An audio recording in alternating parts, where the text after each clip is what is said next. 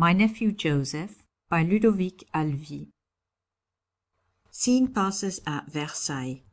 Two old gentlemen are conversing, seated on a bench in the King's garden.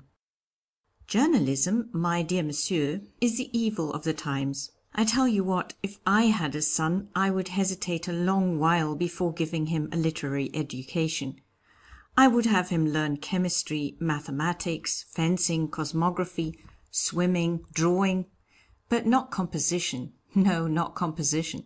Then at least he would be prevented from becoming a journalist. It is so easy, so tempting.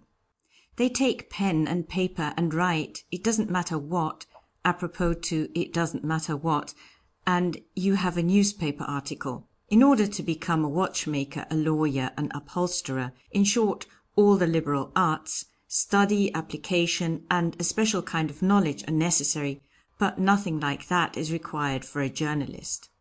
You are perfectly right, my dear monsieur. The profession of journalism should be restricted by examinations, the issuing of warrants, the granting of licenses. And they could pay well for their licenses, these gentlemen. Do you know that journalism is become very profitable? There are some young men in it who, all at once, without a fixed salary and no capital whatever, make from ten, twenty, to thirty thousand francs a year. Now that is strange. But how do they become journalists? Ah, it appears they generally commence by becoming reporters. Reporters slip in everywhere, in official gatherings and theatres, never missing a first night, nor a fire, nor a great ball, nor a murder. How well acquainted you are with all this. Yes, very well acquainted. Ah, mon Dieu, you are my friend, you will keep my secret, and if you will not repeat this in Versailles, I will tell you how it is. We have one in the family. One what? A reporter. A reporter in your family, which always seemed so united. How can that be? One can almost say that the devil was at the bottom of this. You know my nephew Joseph? Little Joseph. Is he a reporter? Yes. Little Joseph. I can see him in the park now, rolling a hoop, bare legged, with a broad white collar, not more than six or seven years ago, and now he writes for newspapers. Yes, newspapers. You know my brother keeps a pharmacy in the Rue Montorgueil, an old and reliable firm and naturally my brother said to himself, After me, my son. Joseph worked hard at chemistry, followed the course of study, and had already passed an examination. The boy was steady and industrious, and had a taste for the business. On Sundays for recreation he made tinctures, prepared prescriptions, pasted the labels, and rolled pills. When, as misfortune would have it, a murder was committed about twenty feet from my brother's pharmacy." "The murder of the Rue Montorgueil that clerk who killed his sweetheart, a little brewery maid?" "The very same. Joseph was attracted by the cries, saw the murderer arrested, and after the police were gone stayed there in the street, talking and jabbering. The Saturday before, Joseph had a game of billiards with the murderer. With a murderer? Oh, accidentally. He knew him by sight, went to the same café, that's all. And then they had played at pool together, Joseph and the murderer, a man named Nicot. Joseph told this to the crowd, and you may well imagine how important that made him when suddenly a little blond man seized him. You know the murderer? A little, not much. I played pool with him. And do you know the motive of the crime? It was love, monsieur, love. Nicot had met a girl named Eugénie. You knew the victim too? Only by sight. She was there in the café the night we played. Very well, but don't tell that to anybody. Come, come, quick. He took possession of Joseph and made him get into a cab, which went rolling off at great speed down the Boulevard des Italiens. Ten minutes after, Joseph found himself in a hall, where there was a big table around which five or six young men were writing. Here is a fine sensation, said the little blonde on entering. The best kind of a murder. A murder for love in the Rue Montorgueil, and I have here the murderer's most intimate friend. No, not at all, cried Joseph. I scarcely know him. Be still, whispered the little blonde to Joseph. Then he continued, Yes, his most intimate friend. They were brought up together, and a quarter of an hour before the crime was committed were playing billiards. The murderer won. He was perfectly calm. That's not it. It was last Saturday that I played with. Be still, will you? A quarter of an hour it is more to the point. Let's go. Come, come. He took Joseph into a small room where they were alone, and said to him, That affair ought to make about a hundred lines. You talk, I'll write. There will be twenty francs for you. Twenty francs? Yes, and here they are in advance. But be quick, to business. Joseph told all he knew to the gentleman, how an old and retired colonel, who lived in the house where the murder was committed, was the first to hear the victim's cries, but he was paralyzed in both limbs, this old colonel, and could only ring for the servant, an old cuirassier, who arrested the assassin. In short, with all the information concerning the game of billiards, Eugénie and the paralytic old colonel, the man composed his little article and sent Joseph away with twenty francs. Do you think it ended there? I don't think anything. I am amazed. Little Joseph, a reporter. Hardly had Joseph stepped outside when another man seized him, a tall, dark fellow. I've been watching you, he said to Joseph. You were present when the murder was committed in the Rue Montorgueil. Why, no, I was not present. That will do. I am well informed. Come. Where to? To my newspaper office. What for? To tell me about the murder. But I've already told you all I know there in that house. Come, you will still remember a few more little incidents, and I will give you twenty francs. Twenty francs! Come, come. Another hall, another table, more young men writing, and again Joseph was interrogated. He recommenced the history of the old colonel. Is that what you told them down there? inquired the tall dark man of Joseph. Yes, monsieur. That needs some revision then. And the tall dark man made up a long story, how this old colonel had been paralyzed for fourteen years, but on hearing the victim's heart-rending screams, received such a shock that all at once, as if by a miracle, had recovered the use of his legs and it was he who had started out in pursuit of the murderer and had him arrested. While dashing this off with one stroke of his pen, the man exclaimed, Good! This is perfect! A hundred times better than the other account. Yes, said Joseph, but it is not true. Not true for you, because you are acquainted with the affair, but for our hundred thousand readers who do not know about it, it will be true enough. They were not there, those hundred thousand readers. What do they want? A striking account. Well, they shall have it. And thereupon he discharged Joseph, who went home with his forty francs, and who naturally did not boast of his escapade.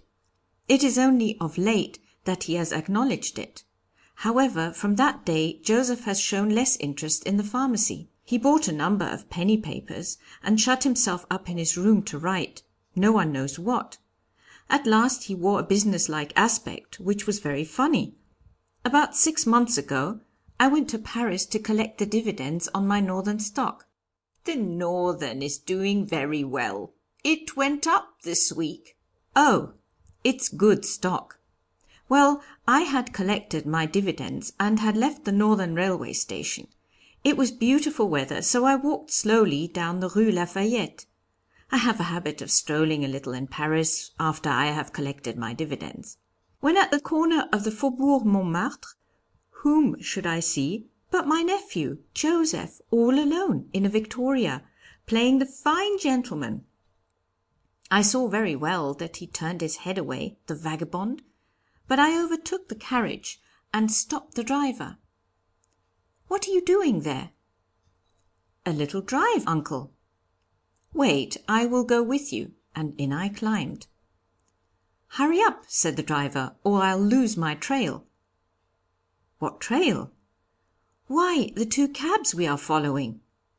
The man drove at a furious rate, and I asked Joseph why he was there in that victoria following two cabs.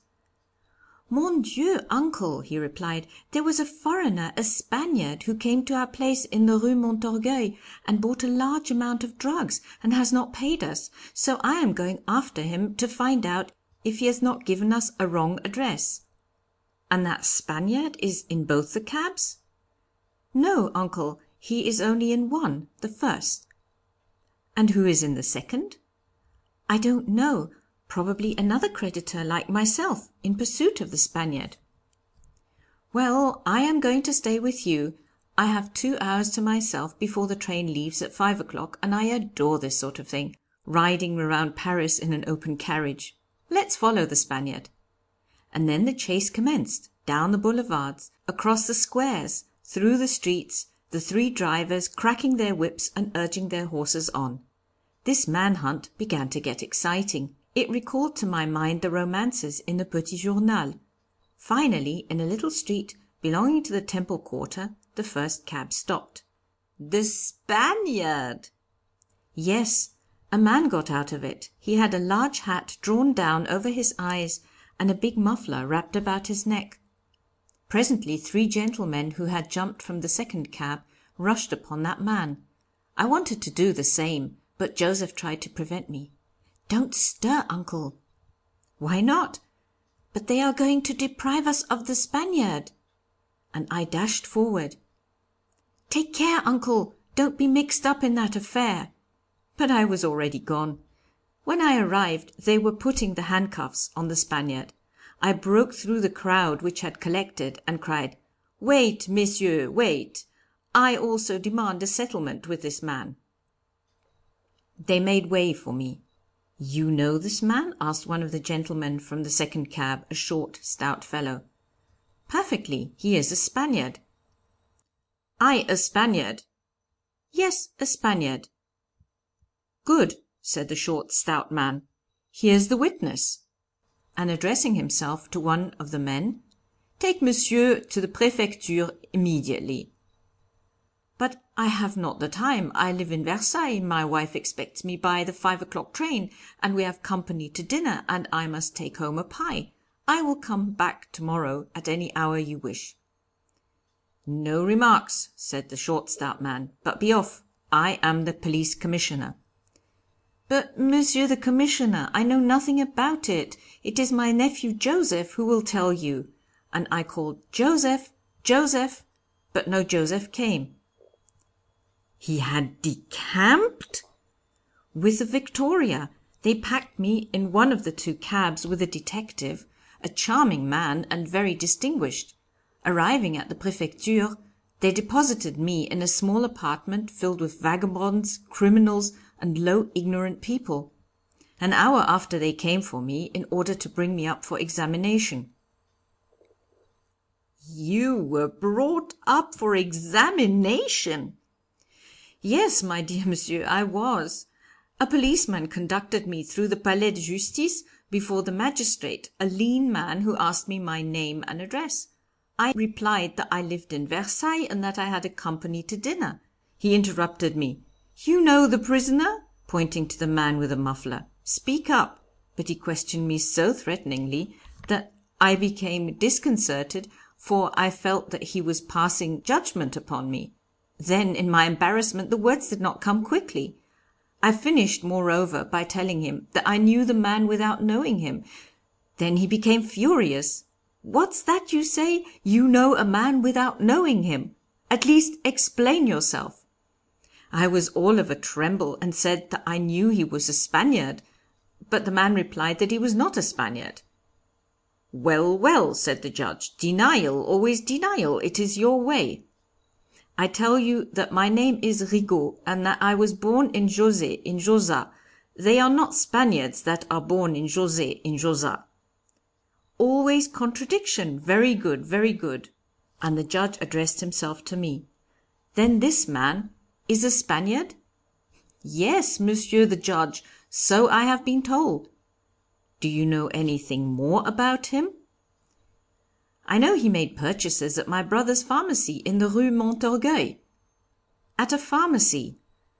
And he bought, did he not, some chlorate of potash, azotite of potash, and sulphur powder, in a word, materials to manufacture explosives. I don't know what he bought. I only know that he did not pay, that's all. Parbleu!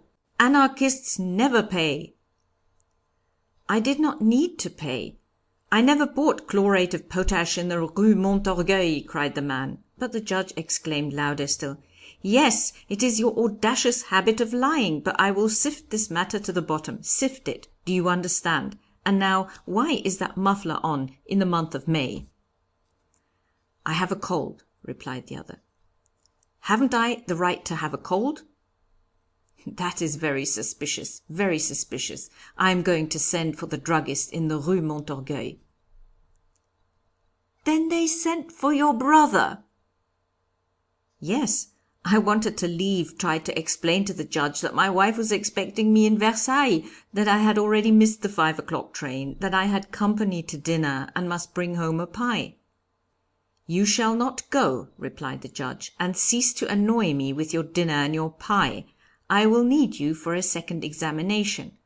The affair is of the gravest sort. I tried to resist, but they led me away, somewhat roughly, and thrust me again into the little apartment with the criminals. After waiting an hour, I was brought up for another examination. My brother was there, but we could not exchange two words, for he entered the courtroom by one door and I by another. All this was arranged perfectly. The man with a muffler was again brought out. The judge addressed my brother. Do you recognize the prisoner? No. Ah, you see he does not know me. Be silent, said the judge, and he continued talking excitedly. You know the man? Certainly not. Think well. You ought to know him. I tell you no. I tell you yes, and that he bought some chlorate of potash from you. No. Ah, cried the judge in a passion, take care, weigh well your words. You are treading on dangerous ground. I, exclaimed my brother. Yes, for there is your brother. You recognize him, I think. Yes, I recognize him. That is fortunate. Well, your brother there says that man owes you money for having bought at your establishment, I specify, materials to manufacture explosives. But you did not say that. No, I wish to re-establish the facts. But that judge would give no one a chance to speak. Don't interrupt me. Who is conducting this examination, you or I? You, monsieur the judge? Well, at all events, you said the prisoner owed your brother some money. That I acknowledge. But who told you all this? asked my brother. Your son Joseph. Joseph. He followed the man for the sake of the money which he owed you for the drugs. I understand nothing of all this, said my brother. Neither do I, said the man with the muffler. Neither do I, I repeated in my turn. Neither do I any more, cried the judge. Or rather, yes, there is something that I understand very well. We have captured a gang. All these men understand one another and side with one another. They are a band of anarchists. That is putting it too strong, I protested to the judge. I, a landowner, an anarchist. Can a man be an anarchist when he owns a house on the Boulevard de la Reine at Versailles and a cottage at Houlgate, Calvados? These are facts. That was well answered. But this judge would not listen to anything. He said to my brother, Where does your son live?" "With me in the Rue Montorgueil." "Well, he must be sent for, and in the meanwhile these two brothers are to be placed in separate cells." Then losing patience, I cried that this was infamy. But I felt myself seized and dragged through the corridors and locked in a little box four feet square. In there I passed three hours. "Didn't they find your nephew Joseph?" No, it was not that, it was the Judge. He went off to his dinner and took his time about it. Finally, at midnight, they had another examination. Behold all four of us before the Judge. The man with the muffler, myself, my brother, and Joseph. The Judge began, addressing my nephew. "This man is indeed your father?" "Yes." "This man is indeed your uncle?" "Yes." "And that man is indeed the Spaniard who purchased some chlorate of potash from you?" "No." "What no?" "There!" exclaimed the fellow with the muffler. "You can see now that these men do not know me." "Yes, yes," answered the Judge, not at all disconcerted. "Denial again! Let's see, young man, did you not say to your uncle "Yes, Monsieur the Judge, that is true." "Ah, the truth! Here is the truth!" exclaimed the Judge, triumphantly. "Yes, I told my uncle that the man purchased drugs from us, but that is not so." "Why isn't it?" "Wait, I will tell you. Unknown to my family, I am a journalist." "Journalist! My son a journalist! Don't believe that, Monsieur the Judge. My son is an apprentice in a pharmacy." "Yes, my nephew is an apprentice in a pharmacy," I echoed. "These men contradict themselves. This is a gang, decidedly a gang. Are you a journalist, young man, or an apprentice in a pharmacy?" "I am both." "That is a lie!" cried my brother, now thoroughly angry. "And for what newspaper do you write?" "For no paper at all," replied my brother. "I know that, for he is not capable." "I do not exactly write, Monsieur the Judge, I procure information. I am a reporter." "Reporter! My son a reporter! What's that he says?" "Will you be still?" cried the Judge. "For what newspaper are you a reporter?" Joseph told the name of the paper. "Well," resumed the Judge, "we must send for the chief editor immediately. Immediately! He must be awakened and brought here. I will pass the night at court. I've discovered a great conspiracy. Lead these men away and keep them apart." The Judge beamed, for he always saw himself court councillor. They brought us back, and I assure you I no longer knew where I was. I came and went up and down the staircases and through the corridors. If anyone had asked me at the time if I were an accomplice of Ravachol, I would have answered Probably." "When did all this take place?" "One o'clock in the morning, and the fourth examination did not take place until two. But, thank heaven, in five minutes it was all made clear. The editor of the newspaper arrived, and burst into a hearty laugh when he learned of the condition of affairs, and this is what he told the Judge. My nephew had given them the particulars of a murder, and had been recompensed for it. And then the young man had acquired a taste for that occupation and had come to apply for the situation. They had found him clear headed, bold, and intelligent, and had sent him to take notes at the executions, at fires, etc., and the morning after the editor had a good idea. The detectives were on the lookout for anarchists, so I sent my reporters on the heels of each detective, and in this way I would be the first to hear of all the arrests. Now you see it all explains itself. The detective followed an anarchist." "And your nephew Joseph followed the detective?"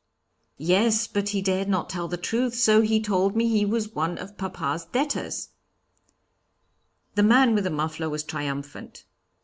"Am I still a Spaniard?"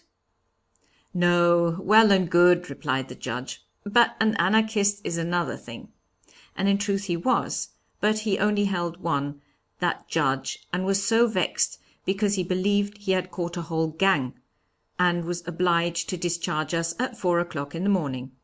I had to take a carriage to return to Versailles, got one for thirty francs, but found my poor wife in such a state." "And your nephew still clings to journalism?" "Yes, and makes money for nothing but to ride about Paris that way in a cab, and to the country in the railway trains. The newspaper men are satisfied with him." "What does your brother say to all this?" "He began by turning him out of doors, but when he knew that some months he made two and three hundred francs, he softened, and then Joseph is as cute as a monkey. You know my brother invented a cough lozenge Dervishes' lozenges?"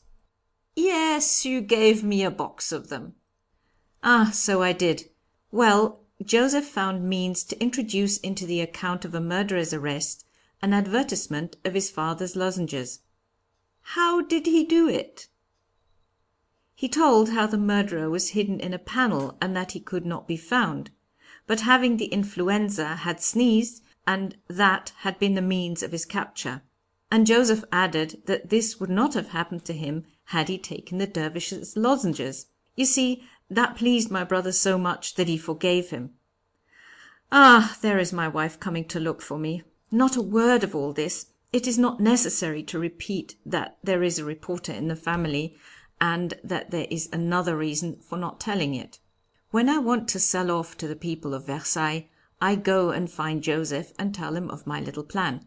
He arranges everything for me as it should be, puts it in the paper quietly, and they don't know how it comes there.